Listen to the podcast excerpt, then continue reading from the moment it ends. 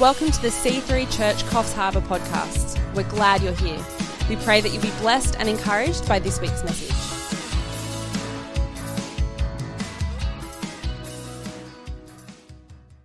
Thank you, thank you, thank you, thank you, thank you, Jesus.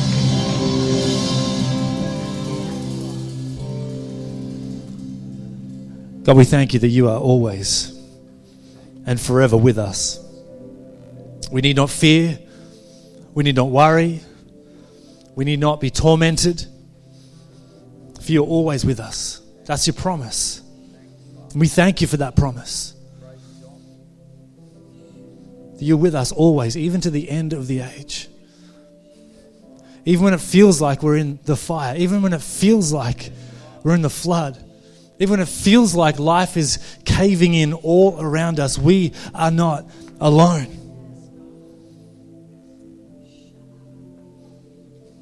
We thank you for your word, which reminds us time and time again to fear not. Fear not. I think half the time we, we find ourselves in fear is because we've forgotten that He's with us. We just got to remind ourselves it's really that simple. There's nothing deep and theological about it. It's just about us bringing to our, our remembrance who we are in Christ and what we have access to because of Him. That we're not alone. So sometimes we, we make things overly spiritual and deep. It's like, oh, I'm under attack, the enemy. It's like, no, no, you've just forgotten that you're not alone. See, faith uh, faith doesn't care about your feelings. I might not feel saved. I might not feel redeemed. I might not feel, but that doesn't change the fact that by faith I have all these things. And by faith I am who I am in Jesus.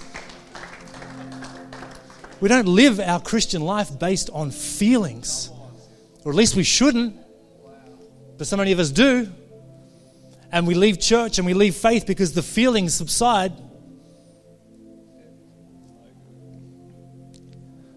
I deeply love my wife, deeply. But not every day do I have that feeling I had when she popped her head around the corner and I looked down the aisle and saw her in that dress. I don't have that feeling every day. I'd like to say I did, that'd be nice and romantic. But even though I don't have that feeling every day, that doesn't change the fact that I'm deeply in love with her and have devoted my life to her. Feelings lie to us, they can trick us. They're an awesome slave, but a terrible master. God's in this place. And He will never leave you, He will never forsake you. His promise is that He will be with you and me to the end of the age. How good is that? So, why, why worry so much? Why sweat the small stuff? He's got this. If He's with us, who could be against us? Amen? Sorry if you're after something deeper, but sometimes we just need to be reminded to remind ourselves be reminded to remember. Can we pray before we come around God's word?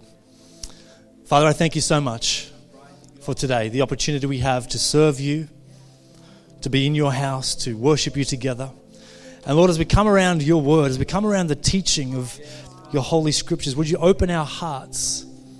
Would you open our minds to see and hear from heaven this morning? And Lord, I pray for those of us who might be skeptical, uncertain, who might not have encountered you and have got questions, Lord, I pray that your spirit would answer those questions today.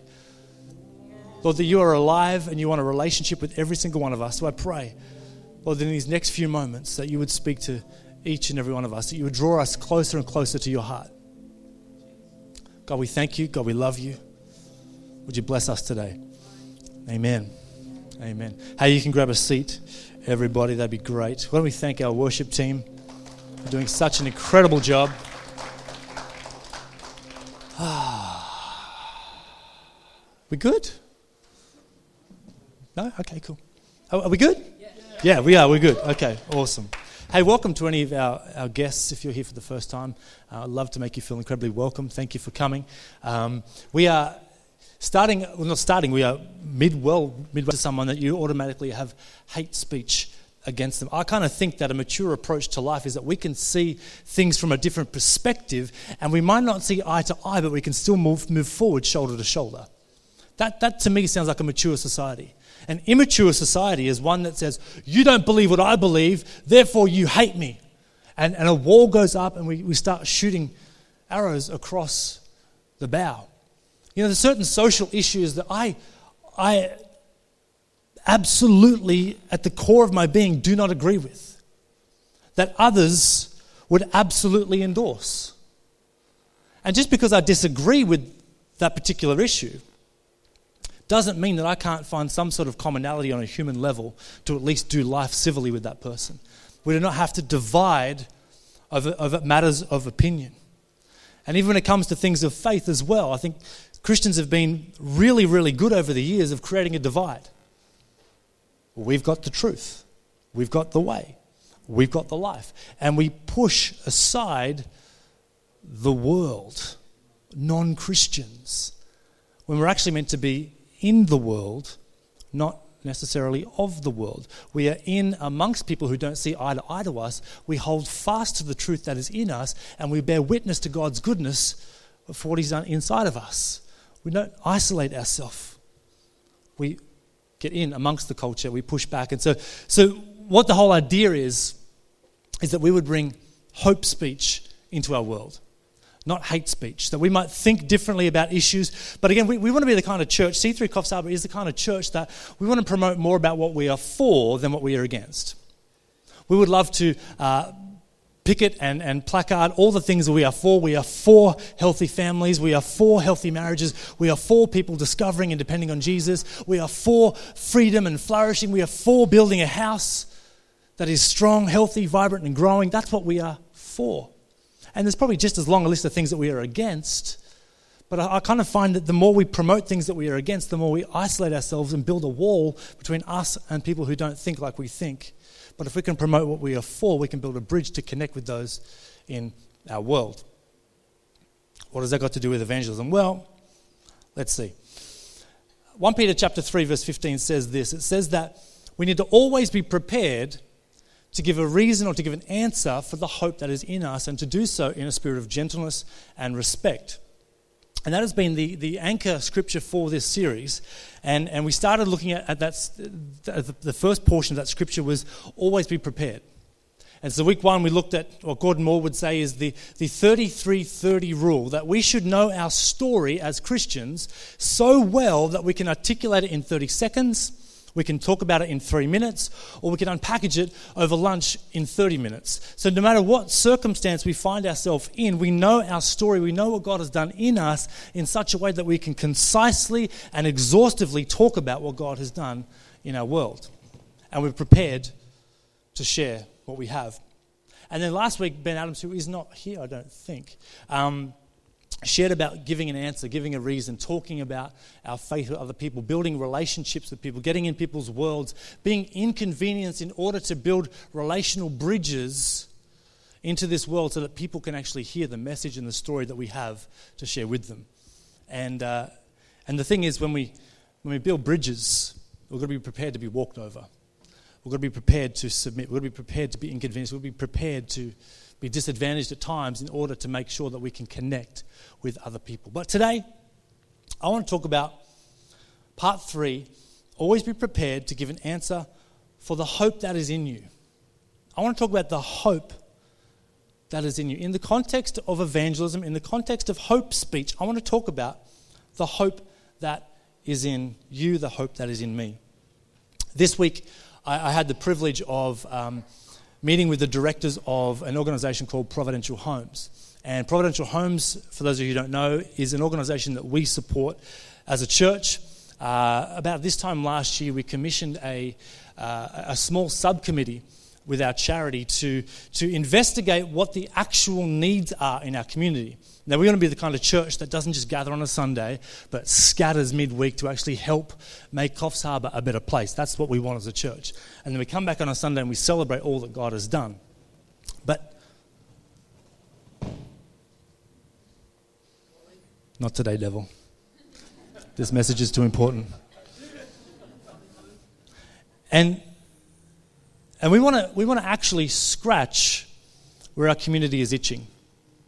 We don't want to assume that our community needs something that perhaps it doesn't really need and start a ministry or, or, or, a thing that, that services something that, like, for example, we go, you know what, we just really believe that, that the Coffs Coast needs an over 50s table tennis club. So we're going to start that up. And so we start up this, this over 50s table tennis club, this ministry. For, it's like, but no one wants that. So, so we established a committee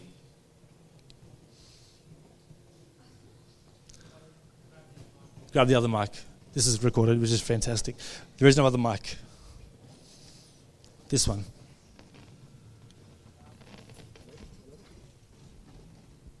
Hello? That's on.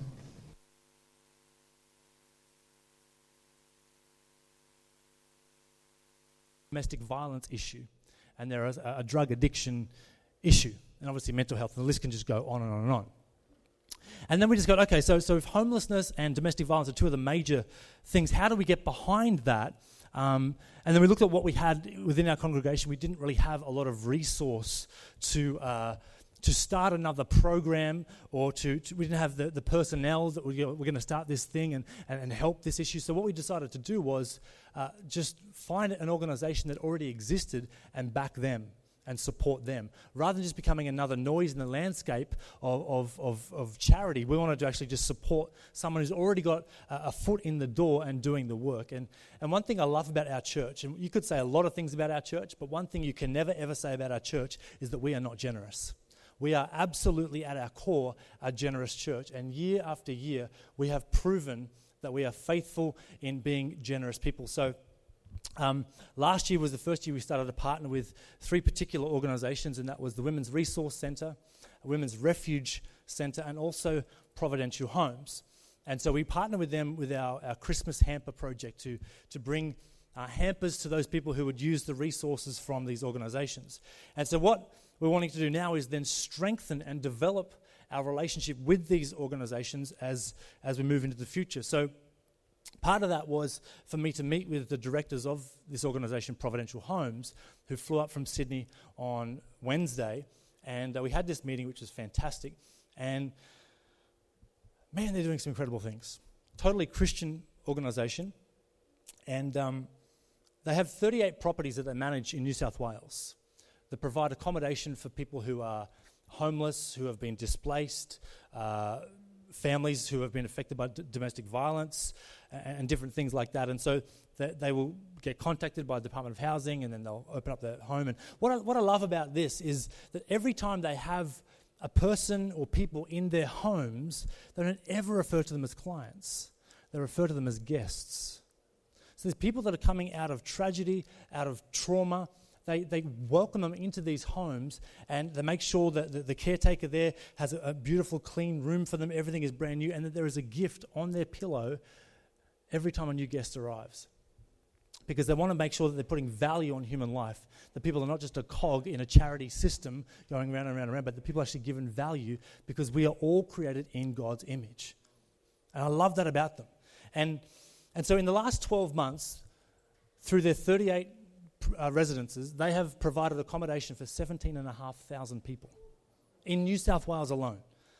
And they've got a house in Coffs, they're looking to get a second house in Coffs. And so we just want to be supporting that and be behind that.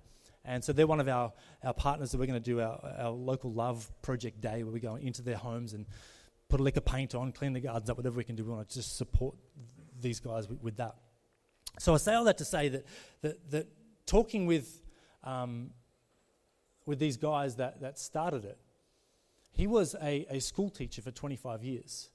And and he came to the point he realized, man, am I just chasing this, this corporate career thing for my own life? Is, is this what life is all about? Just me working hard and going from teacher to overseer to principal and, and getting up this corporate ladder so I can have more money, have more experience, have more influence, whatever it is. Is that really the point of life?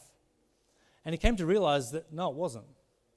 That there is a meaning to life far greater than the, what, the empires that you and I can create for ourselves.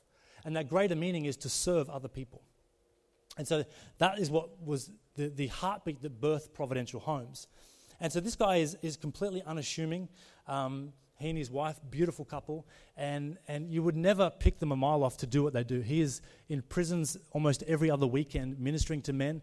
Um, he is invited to work with the state correctional department with the, uh, the state's top 50 criminals.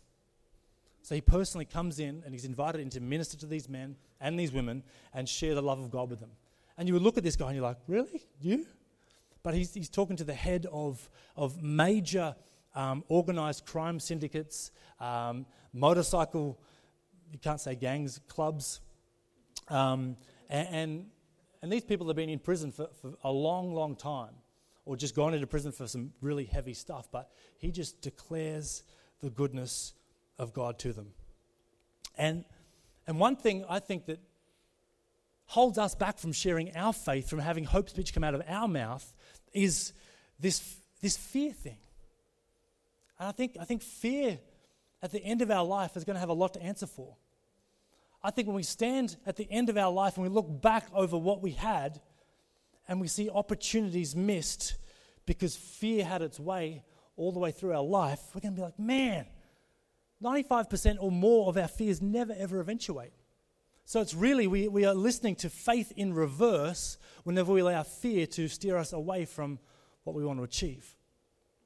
And so so, fear is the thing that I think holds us back fear of not being able to say the right thing to people, fear of not being called or not having a gifting or an anointing for evangelism, fear of what might happen to us if we speak up, fear of not having a, a good enough story to share with somebody else about God in our life because we've lived a vanilla life. Like, whatever it is, I think fear can be the number one thing that holds us back in moving forward into what God's actually called us to do.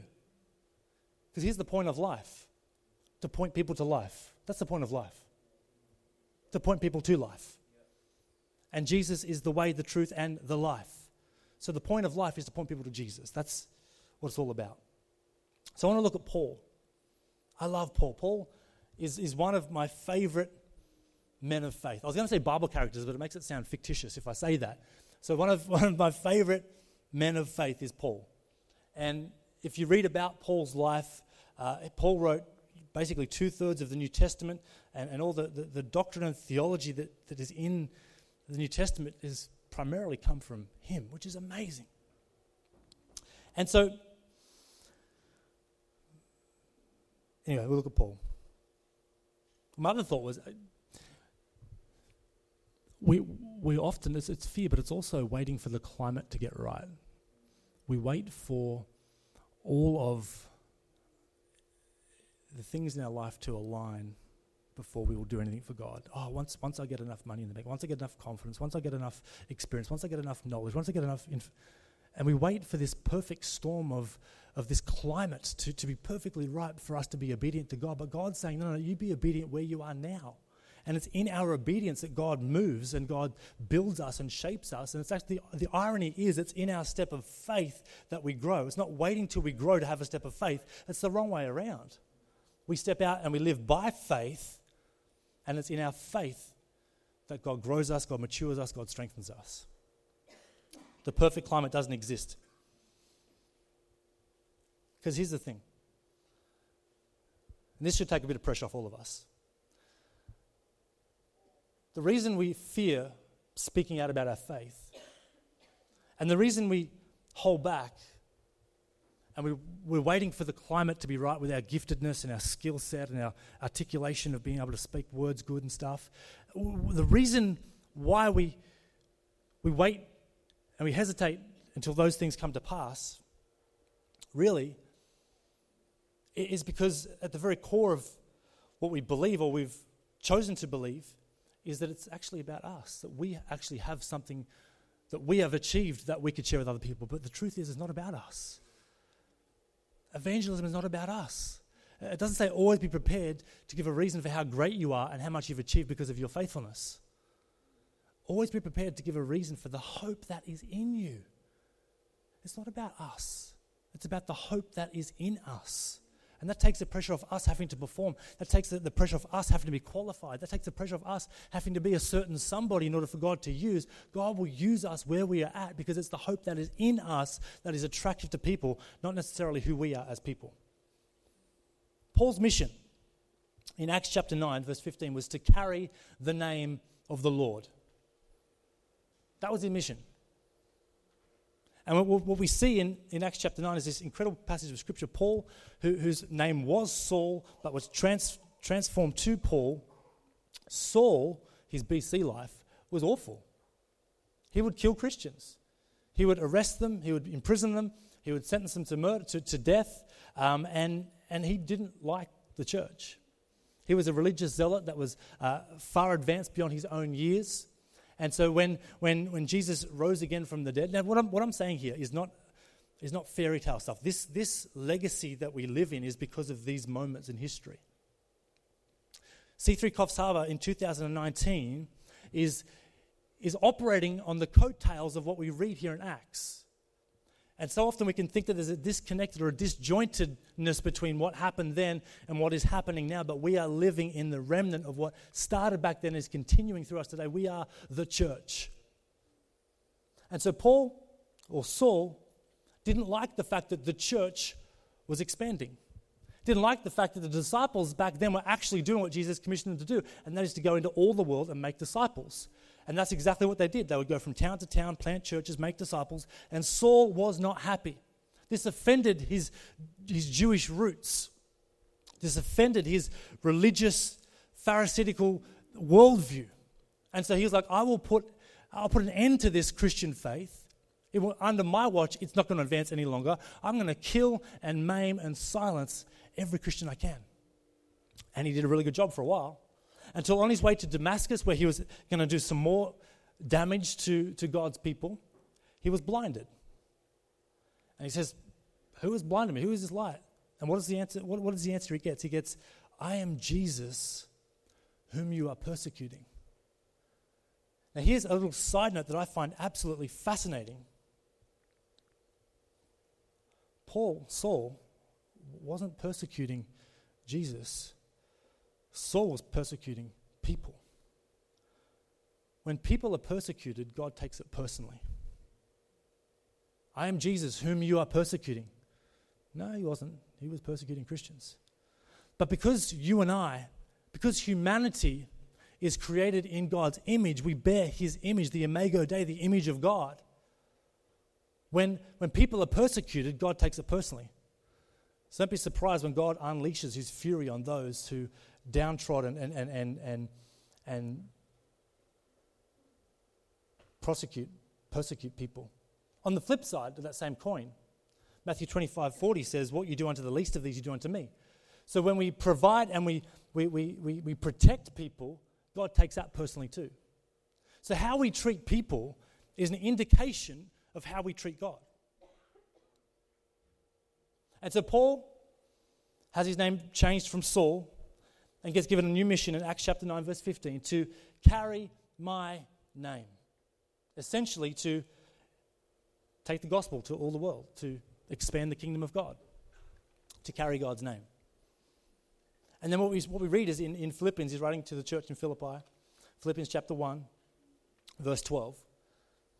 And, and, and Paul says this thing. Now, the thing with, with Philippians, Philippians is like I read recently in a commentary on Romans, um, we can treat the Bible, especially books like Philippians, book like, books like Romans, like, you know, one of those hop on, hop off tourist buses in like London or New York, the big red ones with the, the open canopy roof, and you sort of just pay 30 bucks a day and you just hop on and you go to the next sightseeing thing and you hop off and you have a look around and you hop back on. You know what I'm talking about? So we can treat the Bible like that.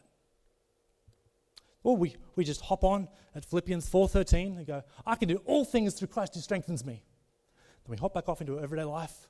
And might have Bible study next time. We go Philippians and we go, oh, oh, to live is Christ, to die is gain. Yeah, cool. That's awesome. And we can do that through a whole Bible study regime where we just hop off, hop on at these highlight scriptures that sound really good, have these little leadership axioms and, and really quite nice and fluffy and feel good, but we rob ourselves of the richness and the beauty of Scripture Because what, what God invites us to do in, in, in His Word is to hop off that sightseeing bus and meander down the back alleys, the side streets of truth that are found all throughout His Word. And we can find so much more uh, about God, about humanity, about life, about eternity when we actually get off the tourist bus and get into the vast metropolis of God's Word and discover what has been there all along, but we've overlooked because we're waiting for those pretty scriptures.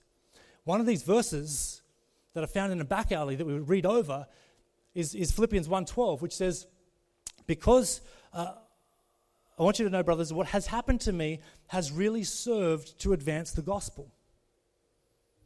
What does that mean? We just read past that. What is, yeah, okay, what's happened to him has really advanced the gospel. But, but this is profoundly important. What has happened to Paul? Well, let's have a look. What he's referring to here is what we find in the back end of Acts, chapter uh, 21 to 28. He's arrested in Jerusalem.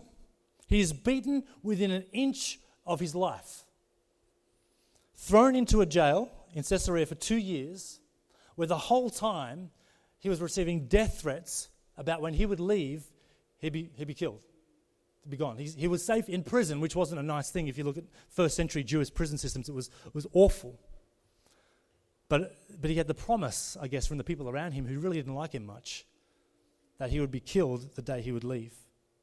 He appealed to Caesar to be freed and was sent to Rome. So, so, so Caesar's put him on a ship and said, All right, you can go to Rome, you're a Roman citizen, we're going to send you off there, and, and they'll deal with you, they'll sort you out.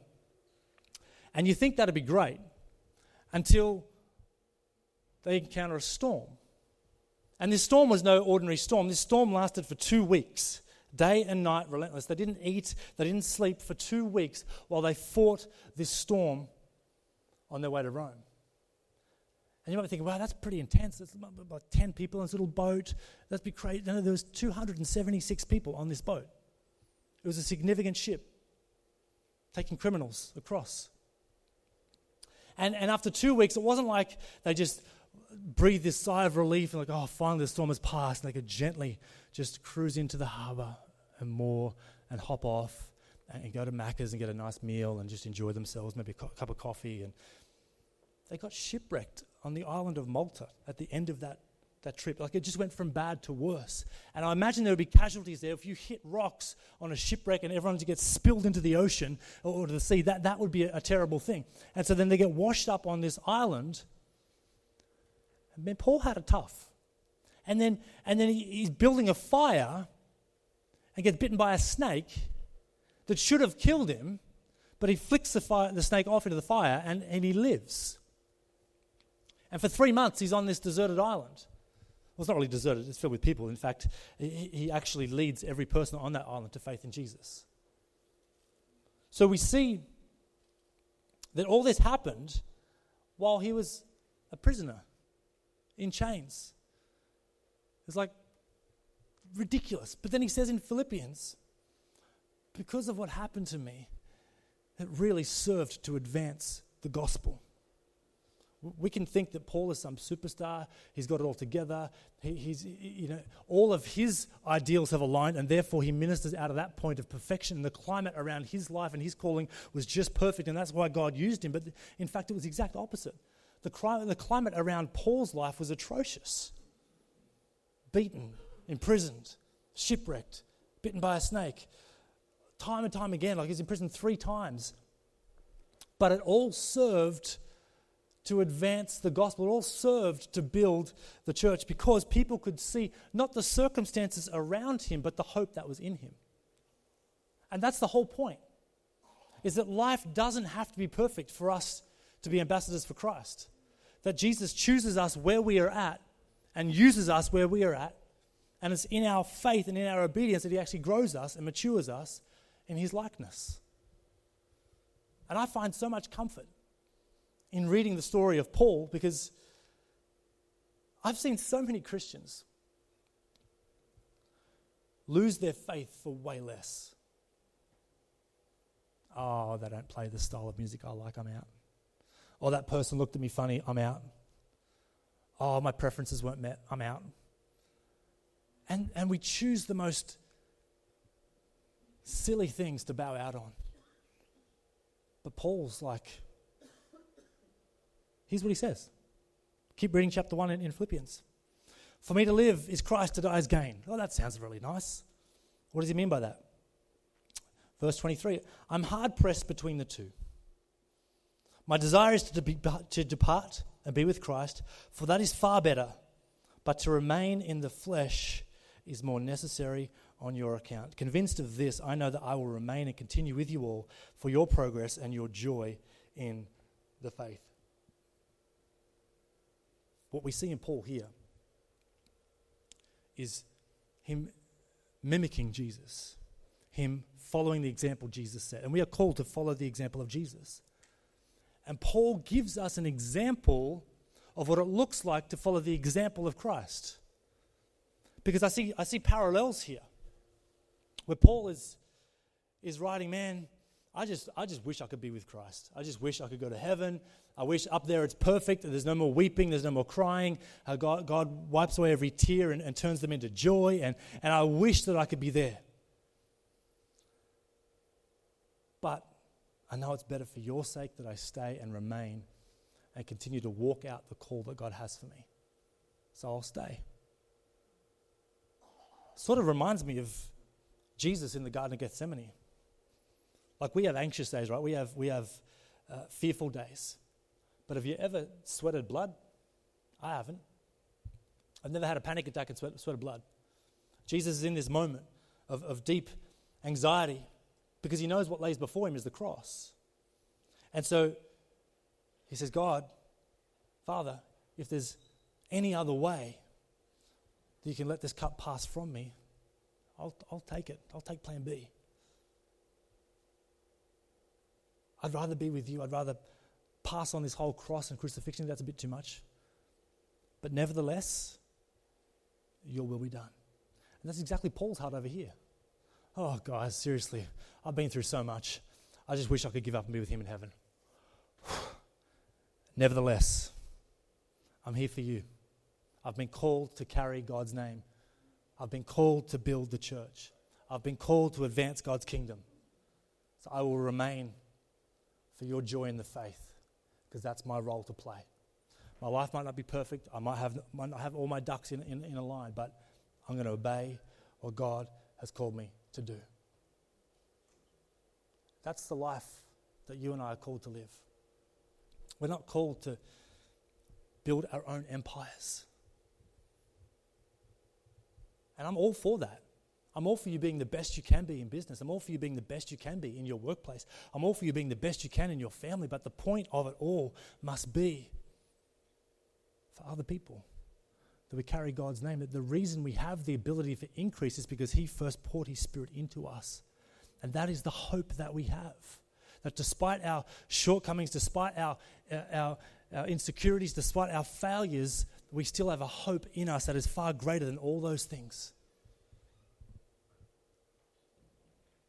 And it might, we just sung that, it might look like I'm surrounded, but I'm actually surrounded by you. That's the promise we have. I'll be with you always. See, the thing is, if Paul, if Paul hadn't, or if he had have followed through, or if God had have granted him his wish, where he was saying, you know, I, I, I wish I was just in heaven with you, God. I've had enough here. Would you take me? Heaven's a much perfect. Imagine God said, yep, no worries, done. And he ascended, went to heaven. If that happened in that moment, we wouldn't have the book of Ephesians. We wouldn't have the book of Colossians. We wouldn't have 1st or 2nd Timothy. We wouldn't have Philemon. We wouldn't have Titus. We wouldn't have so much of this beautiful New Testament scripture that brings life to our soul if Paul had have been given what he wanted in the flesh. But he lives by faith, not by sight. He writes to the church in Galatia that, you know, it's no longer I who live, not about my preference, not about what I want. I live by faith in the Son of God who loved me and gave himself up for me. And it's him who I'll teach. It's him, it's his name who I'll carry.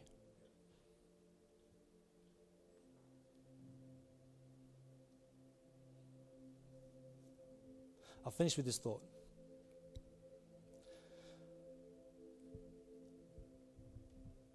Here's, here's what I identify as the major problem in contemporary Christianity. Not the dress sense. Some of you might think it's the, well, it's the way they dress. No, no. Oh, it's the worship. It's the, the style. No, no, it's not the worship. Oh, it's the preaching. The preaching's too lifestyle. Mm, no, that's not the issue. I, I think the issue with contemporary Christianity is that we, we like what God loves, but we love what we like more. We like what God loves. God loves reaching the poor. God loves the gospel proclaimed. God loves the building of the church, and we like that. But we love what we like more. We like our comfort. We like our preference. We like what we enjoy, what we're into. And we elevate those things oftentimes above of what God's actually called us to do and the life He's actually called us to live.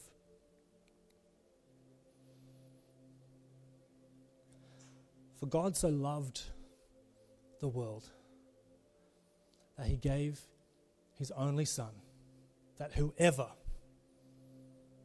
whoever,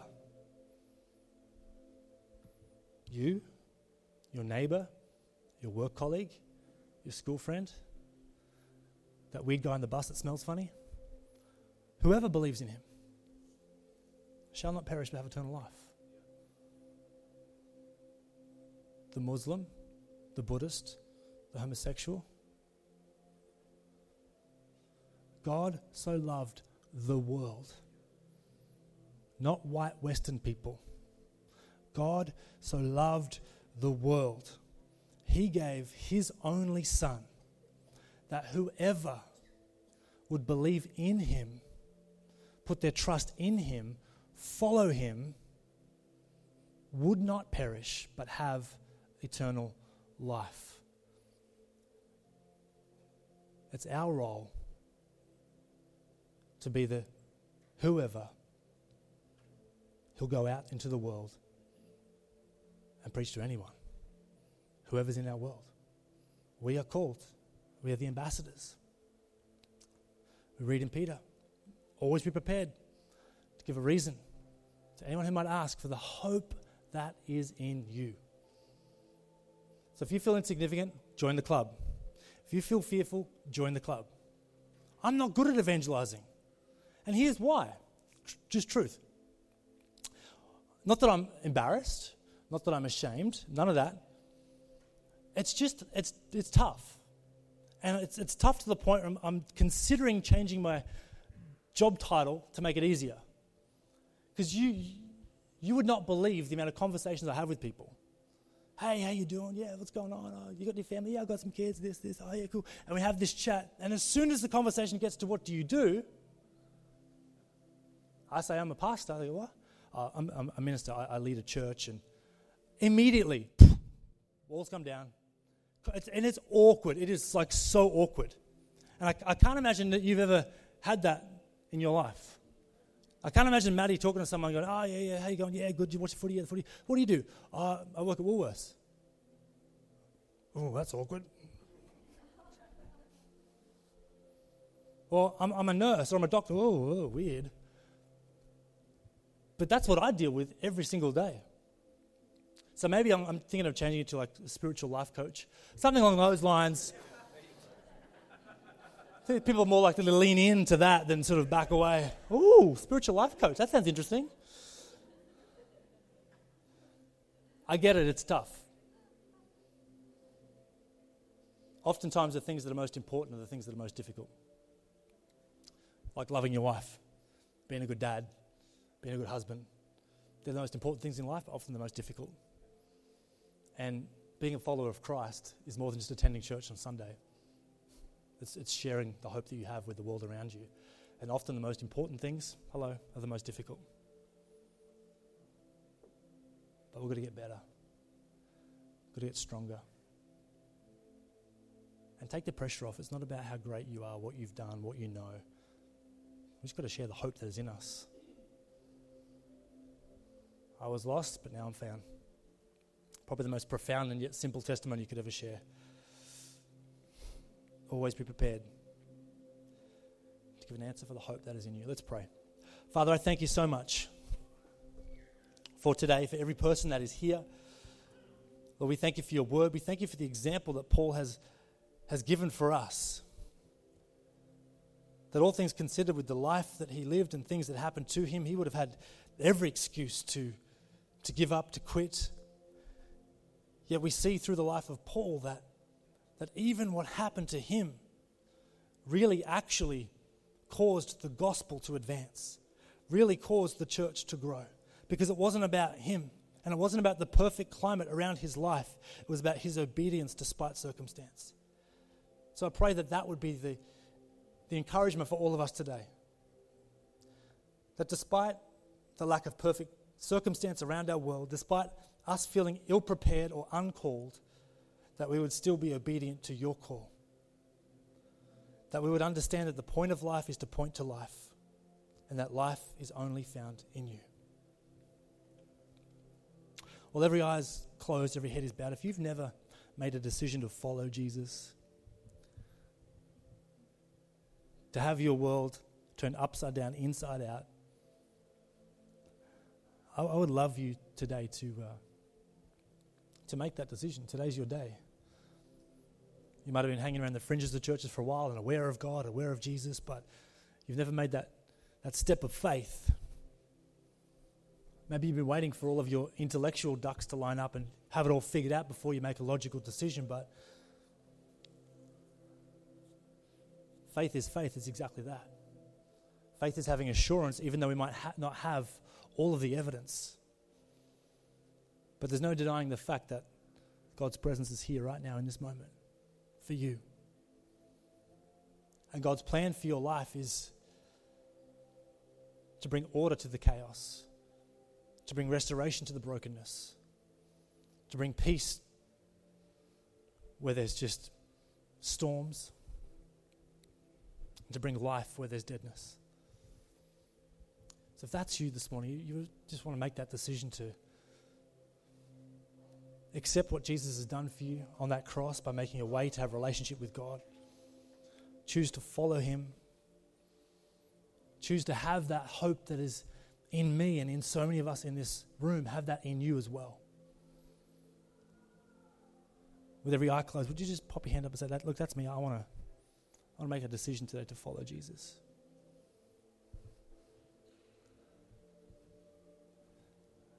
I've got to stop living this life trying to figure out my own strength.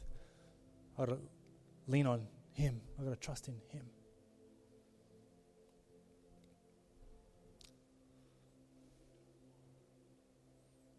Or maybe you've, you've made that call, you've made that decision. But life, life, you know, man, life, life gets tricky. Life gets tough. Stuff gets on you. The cares of this world, the opinions of media, the disappointment of unmet expectation gets on us all.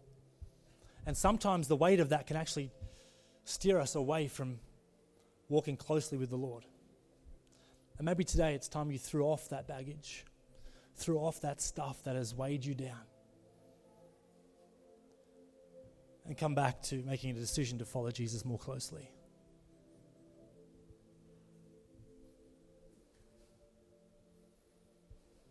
Maybe that's you. So, God, I thank you for every one of us here today.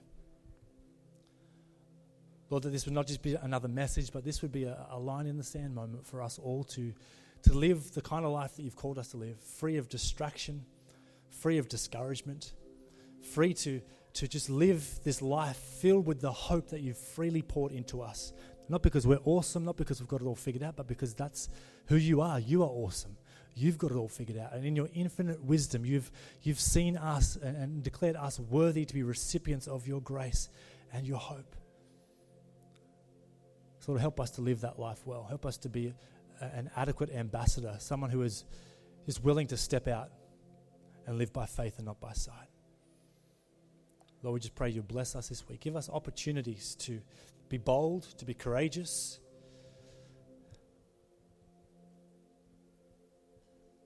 Help me to be a better spiritual life coach. And that we would all just share the hope that is in us. we'd be about carrying your name.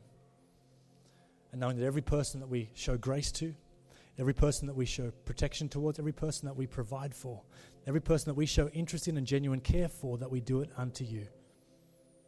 And you take it personally. Because you want people redeemed and restored back to you more than we do. So help us to love others like you love us and like you love them.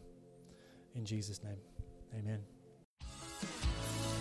Thanks for tuning in to the C3CH podcast. We trust this week's message inspired and encouraged you. We hope to see you in one of our services soon. For more information on C3 Church Coffs Harbour, visit www.c3ch.com.